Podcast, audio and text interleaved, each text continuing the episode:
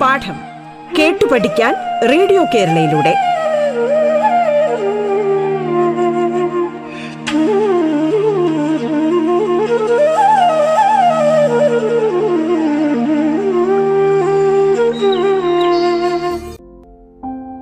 എല്ലാവർക്കും നമസ്കാരം. റേഡിയോ കേരള പാഠത്തിലേക്ക് സ്വാഗതം. ഞാൻ കെ സജിത്ത്, കൊല്ലം ജില്ലയിലെ Punalur Valakode NSV vocational higher secondary സ്കൂളിലെ അധ്യാപകനാണ്. ഇന്ന് നമുക്ക് ഫിസിക്സിൻ്റെ രണ്ടാമത്തെ റിവിഷൻ ക്ലാസ്സിലേക്ക് കടക്കാം.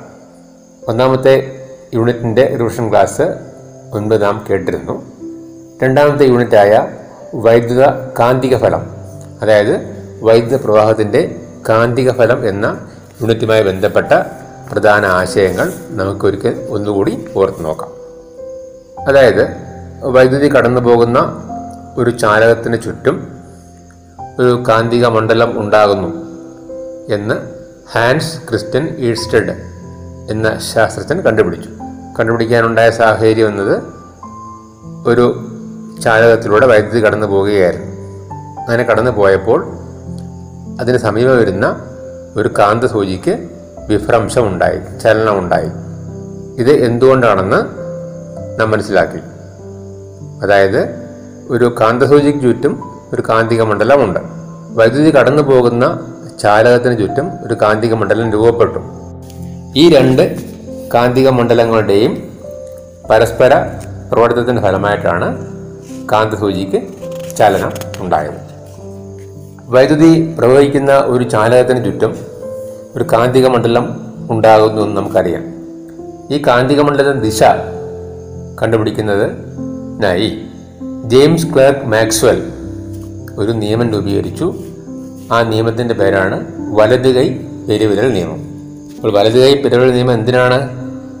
കറണ്ട് കടന്നു പോകുന്ന ഒരു ചാലകത്തിന് ചുറ്റും ഉണ്ടാകുന്ന കാന്തിക മണ്ഡലത്തിൻ്റെ ദിശ മനസ്സിലാക്കുന്നതിന് വേണ്ടിയാണ് വലതുകൈ പെരുവിരൽ നിയമം ഉപയോഗിക്കുന്നത്. ജെയിംസ് ക്ലാർക്ക് മാക്സ്വെല്ലിൻ്റെ വലതുകൈ പെരുവിരൽ നിയമം ഇത് പരീക്ഷയ്ക്ക് ചോദിക്കാൻ സാധ്യതയുള്ളതാണ്. എന്താണ് നിയമത്തിൽ പറഞ്ഞേക്കുന്നത്? വൈദ്യുതി കടന്നു പോകുന്ന ഒരു ചാലകത്തെ വലതുകൈ കൊണ്ട് പിടിക്കുക. അങ്ങനെ പിടിക്കുമ്പോൾ തള്ളവിരൽ വൈദ്യുത പ്രവാഹത്തിൻ്റെ ദിശയെ സൂചിപ്പിച്ചാൽ മറ്റ് വിരലുകളുടെ ദിശയിലായിരിക്കും കാന്തിക മണ്ഡലത്തിൻ്റെ ദിശ. അതായത് ആ ചാലകത്തെ ചുറ്റിപ്പിടിച്ചിരിക്കുന്ന മറ്റ് വിരലുകൾ, അത് കാന്തിക മണ്ഡലത്തിൻ്റെ ദിശയെ സൂചിപ്പിക്കും. ഈ നിയമം തന്നെ മാക്സ്വെല്ലിൻ്റെ വലംപിരി സ്ക്രൂ നിയമം എന്നും അറിയപ്പെടുന്നു. വലംപിരി സ്ക്രൂ നിയമം എന്താണ്? വലംപിരി സ്ക്രൂ നിയമം, ഒരു സ്ക്രൂ തിരിച്ചു മുറുക്കുമ്പോൾ ആ സ്ക്രൂവിൻ്റെ ചലന ദിശ വൈദ്യുത പ്രവാഹത്തിൻ്റെ ദിശയെ സൂചിപ്പിക്കുന്നുവെങ്കിൽ, സ്ക്രൂ ചലിക്കുന്നത് വൈദ്യുത പ്രവാഹത്തിൻ്റെ ദിശയിലാണെങ്കിൽ ആ സ്ക്രൂ തിരിയുന്നതായിരിക്കും കാന്തിക മണ്ഡലത്തിൻ്റെ ദിശയെ സൂചിപ്പിക്കുന്നത്. ഇത് വലംപിരി സ്ക്രൂ നിയമം എന്ന് അറിയപ്പെടുന്നു. അതായത് വലതുകൈ പെരുവിരൽ നിയമം തന്നെയാണ് വലംപിരി സ്ക്രൂ നിയമം എന്നും അറിയപ്പെടുന്നത്. അപ്പോൾ ഒരു ചാലകത്തിന് ചുറ്റും ഉണ്ടാകുന്ന കാന്തിക മണ്ഡലത്തിൻ്റെ ദിശ കണ്ടുപിടിക്കുന്നതിനാണ് ഈ രണ്ട് നിയമങ്ങളും നാം ഉപയോഗിക്കുന്നത്. ഇനി നമുക്ക് എന്താണ് ഒരു സോളിനോയിഡ് എന്ന് മനസ്സിലാക്കാം. സർപ്പിളാകൃതിയിൽ ചുറ്റിയെടുത്ത ഒരു കവചിത ചാലകമാണ് സോളിനോയിഡ്. സോളിനോയിഡിലൂടെ വൈദ്യുതി പ്രവഹിക്കുമ്പോൾ സോളിനോയിഡ് ഒരു കാന്തമായി മാറുന്നു. ഇതിനെ നാം വൈദ്യുത കാന്തം എന്ന് പറയുന്നു. സോളിനോയിഡിനുള്ളിൽ ഒരു പച്ചിരുമ്പ് കഷ്ണം വച്ചിരുന്നാൽ ഈ പച്ചിരുമ്പ് കഷ്ണം ഒരു കാന്തമായി മാറും. ഇങ്ങനെ ഉണ്ടാകുന്ന കാന്തത്തിൻ്റെ ശക്തി വർദ്ധിപ്പിക്കാൻ ഉള്ള മാർഗങ്ങൾ ഏതൊക്കെയാണെന്ന് പരീക്ഷയ്ക്ക് ചോദിക്കാം. അതിലൊന്ന്, ചുറ്റുകളുടെ എണ്ണം വർദ്ധിപ്പിക്കുക. രണ്ട്, വൈദ്യുത പ്രവാഹ തീവ്രത കൂട്ടുക. മൂന്ന്, ചുരുളിനുള്ളിൽ വച്ച പച്ചിരമ്പ് കോറിൻ്റെ ഛേദതല വിസ്തീർണം വർദ്ധിപ്പിക്കുക. ഈ മൂന്ന് കാര്യങ്ങളിലൂടെ ഈ വൈദ്യുത കാന്തത്തിൻ്റെ ശക്തി വർദ്ധിപ്പിക്കാനായി നമുക്ക് സാധിക്കും. ഇങ്ങനെ ഉണ്ടാകുന്ന വൈദ്യുത കാന്തത്തിൻ്റെ ദിശ എങ്ങനെ മനസ്സിലാക്കാമെന്ന് എക്സാമിനേഷന് ചോദിക്കാൻ സാധ്യതയുണ്ട്. ആ കമ്പിച്ചുരുളിലെ ഒരകലത്തിൽ നിന്ന് നോക്കുമ്പോൾ വൈദ്യുതി പ്രവഹിക്കുന്നത് പ്രദക്ഷിണ ദിശയിലാണെങ്കിൽ, അതായത് ക്ലോക്ക് വൈസ് ഡയറക്ഷനിലാണെങ്കിൽ അവിടെ ദക്ഷിണ ധ്രുവം അഥവാ സൗത്ത് പോൾ ആയിരിക്കും. എന്നാൽ നമ്മൾ നോക്കുന്ന ഭാഗത്ത് വൈദ്യുത പ്രവാഹ ദിശ ആൻറ്റി ക്ലോക്ക് വൈസ് അപ്രദക്ഷിണ ദിശയിലാണെങ്കിൽ അവിടെ ഉത്തര ധ്രുവം അഥവാ നോർത്ത് പോൾ ആയിരിക്കും. ഇത് എക്സാമിനേഷന് ചോദിക്കാൻ സാധ്യതയുള്ള ചോദ്യമാണ്. മറ്റൊരു ചോദ്യം, ഭാർകാന്തവും സോളിനോയിഡും തമ്മിലുള്ള വ്യത്യാസം ചോദിക്കാം. നമുക്കറിയാം ഭാർകാന്തത്തിൻ്റെ കാന്തശക്തി സ്ഥിരമാണ്, എന്നാൽ സോളിനോയിഡിൻ്റെ കാന്തശക്തി താൽക്കാലികമാണ്. വൈദ്യുതി പ്രവഹിക്കുമ്പോൾ മാത്രമേ അത് കാന്തമാകുകയുള്ളൂ. വൈദ്യുത പ്രവാഹം നിലച്ചാൽ അതിൻ്റെ കാന്തശക്തി ഇല്ലാതാകും. ഭാർകാന്തത്തിൻ്റെ കാന്തശക്തി നമുക്ക് കൂട്ടാനും കുറയ്ക്കാനും ഒന്നും സാധിക്കുകയില്ല. എന്നാൽ സോളിനോയിഡിൻ്റെ കാന്തശക്തി നമുക്ക് ആവശ്യാനുസരണം കൂട്ടുകയും കുറയ്ക്കുകയും ചെയ്യാം. അതുപോലെ തന്നെ ഭാർകാന്തത്തിൻ്റെ ദിശ മാറ്റാൻ സാധിക്കുകയില്ല. എന്നാൽ സോളിനോയിഡിൻ്റെ ധ്രുവങ്ങളുടെ ദിശ നമുക്ക് മാറ്റാനായിട്ട് സാധിക്കും. അതായത് വൈദ്യുത പ്രവാഹം എതിർദിശയിലാക്കിയാൽ കാന്തിക മണ്ഡലത്തിൻ്റെ ദിശയും മാറും. ഭാർകാന്തത്തിൻ്റെ കാന്തശക്തി കാലക്രമേണ കുറഞ്ഞു കുറഞ്ഞ് വരാൻ സാധ്യതയുണ്ട്. ഇതൊക്കെയാണ് ഭാർകാന്തവും സോളിനോയിഡും തമ്മിലുള്ള വ്യത്യാസം. ഇനി വൈദ്യുത പ്രവാഹത്തിൻ്റെ കാന്തിക ഫലത്തെ കൊണ്ടുള്ള പ്രയോജനങ്ങൾ എന്തൊക്കെയാണെന്ന് നമുക്ക് മനസ്സിലാക്കാം. ഇതിലൊന്നാമത്തേതാണ് മോട്ടോർ തത്വം. മോട്ടോർ തത്വം സാധാരണയായി പരീക്ഷയ്ക്ക് ചോദിക്കുന്ന ഒരു ചോദ്യമാണ്. മോട്ടോർ എങ്ങനെയാണ് പ്രവർത്തിക്കുന്നത്? അതായത് ഒരു കാന്തിക മണ്ഡലം ഉണ്ടായെന്ന് വിചാരിക്കുക. ഈ കാന്തിക മണ്ഡലത്തിൽ സ്ഥിതി ചെയ്യുന്ന ഒരു ചാലകത്തിലൂടെ വൈദ്യുതി പ്രവഹിച്ചാൽ ഈ ചാലകം ചലിക്കുന്നു. അതായത് കാന്തിക മണ്ഡലത്തിൽ സ്ഥിതി ചെയ്യുന്ന വൈദ്യുതവാഹിയായ ചാലകത്തിൽ ഒരു ബലം അനുഭവപ്പെടുന്നു. ഇതാണ് മോട്ടോർ തത്വം. ഇത് വളരെ പ്രധാനപ്പെട്ടതാണ്. സാധാരണയായി എക്സാമിനേഷന് ചോദിക്കുന്നൊരു ചോദ്യമാണ് എന്താണ് മോട്ടോർ തത്വം. ഇങ്ങനെ ചാലകം ചലിക്കുമ്പോൾ ഈ ചാലകത്തിൻ്റെ ചലനദിശ മനസ്സിലാക്കുന്നതിനായി ഒരു നിയമമുണ്ട്. ആ നിയമമാണ് ഫ്ലെമിങ്ങിൻ്റെ ഇടതുകൈ നിയമം. അതായത് കാന്തിക മണ്ഡലത്തിൽ സ്ഥിതി ചെയ്യുന്ന വൈദ്യുതവാഹിയായ ഒരു ചാലകം, ആ ചാലകത്തിൻ്റെ ചലനദിശ മനസ്സിലാക്കുന്നതിനുള്ള നിയമമാണ് ഫ്ലെമിങ്ങിൻ്റെ ഇടതുകൈ നിയമം. എന്താണ് ഫ്ലെമിങ്ങിൻ്റെ ഇടതുകൈ നിയമം? ഇത് സാധാരണയായി ചോദിക്കാറുള്ള ചോദ്യമാണ്.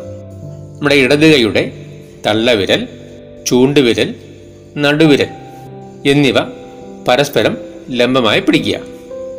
ചൂണ്ടുവിരൽ കാന്തിക മണ്ഡലത്തിൻ്റെ ദിശയിലും നടുവിരൽ വൈദ്യുത പ്രവാഹത്തിൻ്റെ ദിശയിലുമായാൽ തള്ളവിരലിൻ്റെ ദിശയായിരിക്കും ചാലകത്തിൻ്റെ ചലന ദിശ. വളരെ പ്രധാനപ്പെട്ടതാണ് ഈ നിയമം. ഫ്ലെമിങ്ങിൻ്റെ ഇടതുകൈ നിയമമെന്ന് അറിയപ്പെടുന്നു. ഒരിക്കൽ കൂടി പറയാം, ഈ നിയമം എന്തിനാണ് ഉപയോഗിക്കുന്നത്? ഈ കാന്തിക മണ്ഡലത്തിൽ സ്ഥിതി ചെയ്യുന്ന വൈദ്യുതവാഹിയായ ഒരു ചാലകം എങ്ങോട്ട് ചലിക്കും, ആ ചാലകത്തിൻ്റെ ചലന ദിശ മനസ്സിലാക്കുന്നതിനാണ് ഫ്ലെമിങ്ങിൻ്റെ ഇടതുകൈ നിയമം ഉപയോഗിക്കുന്നത്.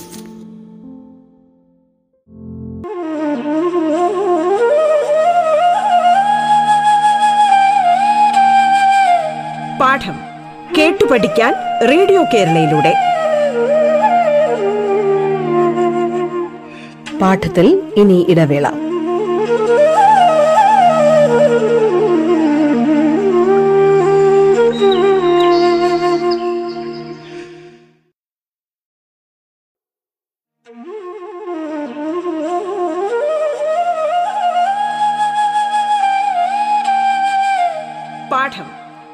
പഠിക്കാൻ റേഡിയോ കേരളയിലൂടെ തുടർന്ന് കേൾക്കാം പാഠം.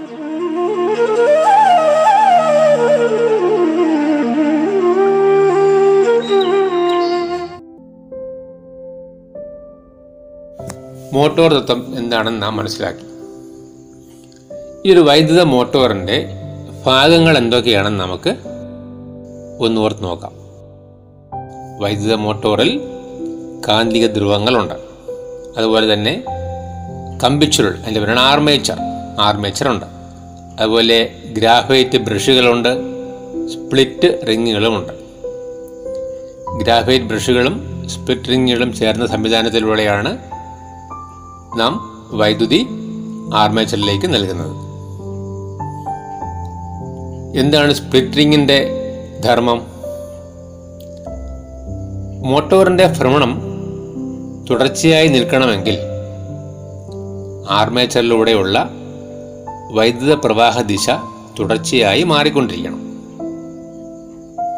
ഓരോ അർദ്ധഭ്രമണത്തിന് ശേഷവും സർക്യൂട്ടിലെ വൈദ്യുത പ്രവാഹ ദിശ മാറ്റുക എന്നതാണ് ഈ സ്പ്ലിറ്റ് റിംഗ് കമ്മ്യൂട്ടേറ്ററിൻ്റെ ജോലി. അത് വളരെ പ്രധാനപ്പെട്ടതാണ്, സാധാരണയായി പരീക്ഷയ്ക്ക് ചോദിക്കുന്ന ഒരു ചോദ്യമാണ്. ഇപ്പോൾ നാം മോട്ടോറിൻ്റെ ഭാഗങ്ങൾ മനസ്സിലാക്കി.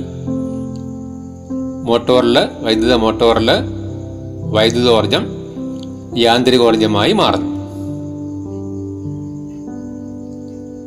മോട്ടോർ തത്വത്തിൻ്റെ അടിസ്ഥാനത്തിൽ പ്രവർത്തിക്കുന്ന മറ്റൊരു ഉപകരണമാണ് ചലിക്കും ചുരുൾ ലൗഡ് സ്പീക്കർ. സാധാരണയായി പരീക്ഷയ്ക്ക് ചോദിക്കുന്ന ഒരു ചോദ്യമാണ്, ചലിക്കും ചുരുൾ ലൗഡ് സ്പീക്കറിൻ്റെ തത്വമെന്ത് എന്നൊരു ചോദ്യം സാധാരണയായി കണ്ടുവരുന്നതാണ്. എന്താണ് ചലിക്കും ചുരുൾ ലൗഡ് സ്പീക്കറിൻ്റെ തത്വം? ഒരു മാർക്കിൻ്റെ ചോദ്യമാണെങ്കിൽ മോട്ടോർ തത്വം എന്ന് എഴുതിയാൽ മതിയാകും. എന്നാലത് 2 മാർക്കിൻ്റെ ചോദ്യമാണെങ്കിൽ വിശദീകരിക്കണമെങ്കിൽ മോട്ടോർ തത്വം എന്താണെന്ന് അവിടെ നാം എഴുതേണ്ടതായിട്ടുണ്ട്. ഈ ഒരു ലൗഡ് സ്പീക്കറിൻ്റെ ഭാഗങ്ങൾ എന്തൊക്കെയാണെന്ന് നമുക്ക് പഠിക്കാം. ലൗഡ് സ്പീക്കറിൽ ഒരു ഫീൽഡ് കാന്തമുണ്ട്, വോയിസ് കോയിലുണ്ട്, പച്ചിരമ്പ് കോറുണ്ട്, ഡയഫ്രമുണ്ട്. ഇവിടെ വോയിസ് കോയിൽ സ്ഥിതി ചെയ്യുന്നത് കാന്തിക മണ്ഡലത്തിനകത്താണ്. നാം പാട്ടുപാടുകയോ സംസാരിക്കുകയോ ചെയ്യുന്നത് ഒരു മൈക്രോഫോണിൻ്റെ മുമ്പിൽ നിന്നാണ്. മൈക്രോഫോൺ ശബ്ദ ഊർജത്തെ വൈദ്യുത ഊർജമാക്കി മാറ്റുന്നു. ശ്രദ്ധിക്കുക, മൈക്രോഫോൺ ശബ്ദോർജം വൈദ്യുതോർജമാക്കി മാറ്റുന്ന ഉപകരണമാണ് മൈക്രോഫോൺ. മൈക്രോഫോണിനെ പറ്റി നമ്മൾ അടുത്ത യൂണിറ്റിൽ പഠിച്ചിട്ടുണ്ട്. മൈക്രോഫോൺ ശബ്ദതരംഗങ്ങളെ വൈദ്യുത തരംഗങ്ങളാക്കി മാറ്റുന്നു. ഈ തരംഗങ്ങൾക്ക് ശക്തി കുറവാണ്. ഇതിനെ ഒരു ആംപ്ലിഫയറിലേക്ക് അയക്കുന്നു. ആംപ്ലിഫയറിലേക്ക് അയച്ച് ഈ വൈദ്യുത സിഗ്നലുകളുടെ ശക്തി വർദ്ധിപ്പിക്കുന്നു. ശക്തി വർദ്ധിപ്പിച്ച സിഗ്നലുകളെ ലൗഡ് സ്പീക്കറിലേക്ക് അയക്കുന്നു. ലൗഡ് സ്പീക്കറിൻ്റെ കോയിൽ ഈ വൈദ്യുതി എത്തിച്ചേരുന്നു. ലൗഡ് സ്പീക്കർ സ്ഥിതി ചെയ്യുന്നത് ഒരു കാന്തിക മണ്ഡലത്തിനകത്താണ്. ലൗഡ് സ്പീക്കറിൻ്റെ വോയിസ് കോയിൽ സ്ഥിതി ചെയ്യുന്നത് ഒരു കാന്തിക മണ്ഡലത്തിൻ്റെ അകത്താണ്. ഈ വോയിസ് കോയിലിലേക്ക് വൈദ്യുതി എത്തിച്ചേരുമ്പോൾ വോയിസ് കോയിൽ ഒരു കാന്തമായി മാറുന്നു. ഈ കാന്തം സ്ഥിതി ചെയ്യുന്നത്, ഓർക്കുക, വോയിസ് കോയിൽ സ്ഥിതി ചെയ്യുന്നത് ഒരു കാന്തിക മണ്ഡലത്തിനകത്താണ്. അപ്പോൾ അവിടെ കാന്തിക മണ്ഡലം ഉണ്ട്. വോയിസ് കോയിൽ വൈദ്യുതി എത്തുമ്പോൾ വോയിസ് കോയിൽ എന്തായിട്ട് മാറും? ഒരു കാന്തമായി മാറും. അപ്പോൾ 2 കാന്തങ്ങൾ അവിടെ ഉണ്ട്. ഈ 2 കാന്തങ്ങളുടെയും പ്രവർത്തന ഫലമായിട്ട് വോയിസ് കോയിൽ ചലിക്കും. വോയിസ് കോയിൽ ചലിക്കുമ്പോൾ വോയിസ് കോയിലുമായി ഘടിപ്പിച്ചിട്ടുള്ള ഡയഫ്രവും ചലിക്കുന്നു. ഡയഫ്രം ചലിക്കുമ്പോൾ ചുറ്റുമുള്ള വായു കമ്പനം ചെയ്യുന്നു. അങ്ങനെ നാം മൈക്രോഫോണിലൂടെ പറഞ്ഞ ശബ്ദം വീണ്ടും ശബ്ദവുമായി മാറുന്നു. ഇപ്പോൾ ലൗഡ് സ്പീക്കറിൽ നടക്കുന്ന ഊർജ്ജമാറ്റം എന്താണ്? വൈദ്യുതോർജം ശബ്ദോർജമായി മാറുന്നു. ലൗഡ് സ്പീക്കറിൻ്റെ പ്രധാന ഭാഗങ്ങൾ നാം മനസ്സിലാക്കി. അവിടുത്തെ ഊർജ്ജമാറ്റവും നാം തിരിച്ചറിഞ്ഞു. രണ്ടാമത്തെ യൂണിറ്റുമായി ബന്ധപ്പെട്ട ഏറെക്കുറെ എല്ലാ ആശയങ്ങളും നാം ചർച്ച ചെയ്തു. ഒരിക്കൽ കൂടി നമുക്കൊന്ന് ഓർത്ത് നോക്കാം. അതായത് ജെയിംസ് ക്ലാർക്ക് മാക്സ്വലിൻ്റെ വലതുകൈ പെരുവിരൽ നിയമം, അതുപോലെ മാക്സ്വലിൻ്റെ വലംപരി സ്ക്രൂ നിയമം, സോളിനോയിഡിൻ്റെ ശക്തി വർദ്ധിപ്പിക്കാനുള്ള മാർഗങ്ങൾ, ഇതിൻ്റെ ധ്രുവത മനസ്സിലാക്കാനുള്ള രീതി, അതുപോലെ തന്നെ ബാർ കാന്തവും സോളിനോയിഡും തമ്മിലുള്ള വ്യത്യാസം, അതുപോലെ വൈദ്യുതിയുടെ കാന്തിക ഫലം അനുസരിച്ച് പ്രവർത്തിക്കുന്ന ഉപകരണങ്ങൾ. ഇതിൽ നാം വൈദ്യുത മോട്ടോറിൻ്റെ പ്രവർത്തന തത്വം മനസ്സിലാക്കി. ഇതുമായി ബന്ധപ്പെട്ട മറ്റു ഉപകരണങ്ങൾ നിരവധിയുണ്ട്. ഫാൻ, മിക്സി, ഗ്രൈൻഡർ തുടങ്ങി വൈദ്യുതി പ്രവഹിക്കുമ്പോൾ കറങ്ങുന്ന, അതായത് യാന്ത്രികോർജ്ജമായി മാറുന്ന എല്ലാ ഉപകരണങ്ങളും ഈ മോട്ടോർ തത്വം അനുസരിച്ചാണ് പ്രവർത്തിക്കുന്നതെന്നുള്ള കാര്യം കൂടി നാം ഓർക്കേണ്ടതായിട്ടുണ്ട്. അതുപോലെ തന്നെ ഈ ചാലകത്തിൻ്റെ ചലനദിശ, മോട്ടറായാലും ഫാനായാലും മിക്സി ആയാലും അതിൻ്റെ ചലനദിശ നിർണ്ണയിക്കുന്നത് ഫ്ലെമിങ്ങിൻ്റെ ഇടതുകൈ നിയമം അനുസരിച്ചാണെന്നുള്ള കാര്യവും നാം ഓർക്കണം. അതുപോലെ തന്നെ മോട്ടോറിൻ്റെ ഭാഗങ്ങൾ കൃത്യമായി മനസ്സിലാക്കുക. എന്തുകൊണ്ടാണ് സ്പ്ലിറ്റ് റിംഗ് കമ്മ്യൂട്ടേറ്റർ ഉപയോഗിച്ചിരിക്കുന്നതെന്നും ഓർത്തു വയ്ക്കേണ്ടതായിട്ടുണ്ട്. അതുപോലെ തന്നെ ലൗഡ് സ്പീക്കറിൻ്റെ തത്വം, ലൗഡ് സ്പീക്കറിൻ്റെ ഭാഗങ്ങൾ, ലൗഡ് സ്പീക്കറിലെ ഊർജ്ജ മാറ്റം എന്നിവയും വളരെ പ്രധാനപ്പെട്ടതാണ്.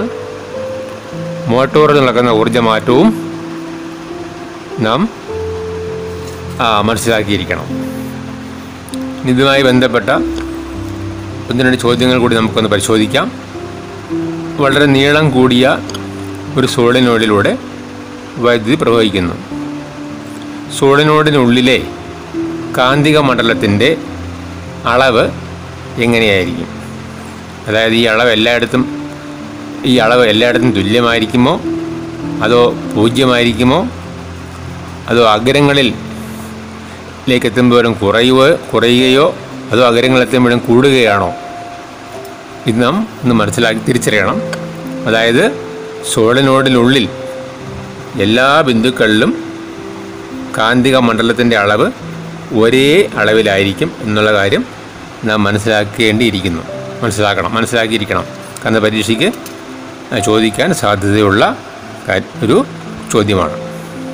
അതുപോലെ മറ്റൊരു ചോദ്യം ചോദിക്കാൻ സാധ്യതയുള്ളത്, ഒരു ചാലക വലയത്തിന് ചുറ്റുമുള്ള ഒരു കമ്പിച്ചുരുൾ, അതിനെ വലയം പോലെ വച്ചിരിക്കുകയാണ്, ഒരു കമ്പി ഒരു ചാലകത്തിന് വലയം പോലെ വച്ചിരിക്കുകയാണ്. ഇതിന് ചുറ്റുമുണ്ടാകുന്ന കാന്തിക മണ്ഡലത്തിൻ്റെ തീവ്രതയുമായി ബന്ധപ്പെട്ട പരീക്ഷണത്തിൽ ഈ വലയം എല്ലായ്പ്പോഴും തെക്ക് വടക്ക് ദിശയിലാണ് വച്ചിരിക്കുന്നത്. ഈ വലയം എന്തുകൊണ്ടാണ് തെക്ക് വടക്ക് ദിശയിൽ വച്ചിരിക്കുന്നത് എന്നൊരു ചോദ്യം ഉണ്ടാകാം.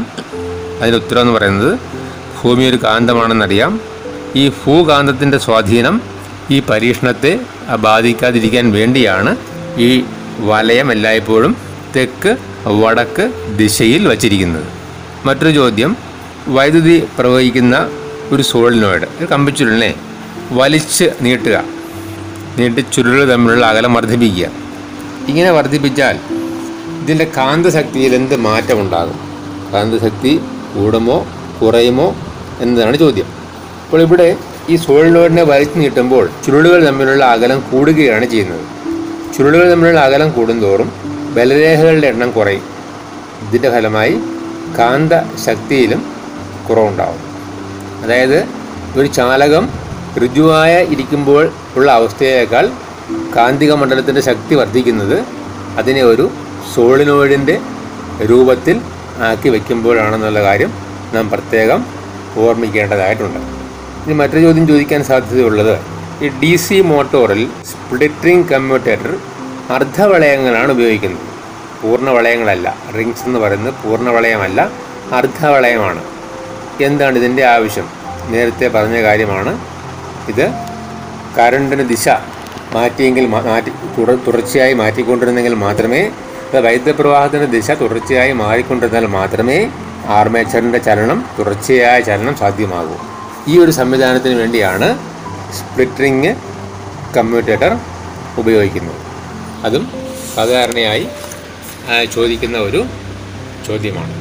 ഇതുപോലെ മോട്ടോർ തത്വം പ്രസ്താവിക്കുക. നാം നേരത്തെ പഠിച്ചു, കാന്തിക മണ്ഡലത്തിൽ സ്ഥിതി ചെയ്യുന്ന വൈദ്യുതവാഹിയായ ചാലകത്തിൽ ഒരു ബലം അനുഭവപ്പെടുന്നു. ഇതാണ് മോട്ടോർ തത്വം. സോളിനോയിഡിൻ്റെ ചുറ്റുമുള്ള സോളിനോയിഡിൻ്റെ അഗ്രങ്ങളിലുള്ള ധ്രുവത ഏതെന്ന് എങ്ങനെ മനസ്സിലാക്കാം? അതായത് വൈദ്യുത പ്രവാഹ ദിശ പ്രദക്ഷിണ ദിശയിലാണെങ്കിൽ, ക്ലോക്ക് വൈസ് ഡയറക്ഷനിലാണെങ്കിൽ അവിടെ ദക്ഷിണ ധ്രുവം അഥവാ സൗത്ത് പോളും, വൈദ്യുത പ്രവാഹ ദിശ അപ്രദക്ഷിണ ദിശയിലാണെങ്കിൽ, അതായത് ആൻറ്റി ക്ലോക്ക് വൈസ് ഡയറക്ഷനിലാണെങ്കിൽ അവിടെ ഉത്തര ധ്രുവം അഥവാ നോർത്ത് പോളും ആയിരിക്കും എന്ന കാര്യവും നാം പ്രത്യേകം ഓർത്ത് വയ്ക്കേണ്ടതായിട്ടുണ്ട്.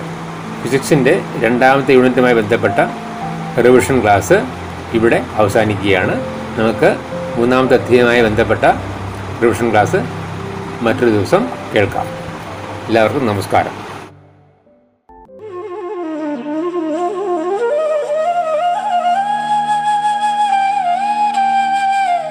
പാഠം കേട്ടു പഠിക്കാൻ റേഡിയോ കേരളയിലൂടെ പാഠത്തിന്റെ ഇന്നത്തെ അധ്യായം പൂർണ്ണമാകുന്നു. ഇനി അടുത്ത ദിവസം കേൾക്കാം. നമസ്കാരം.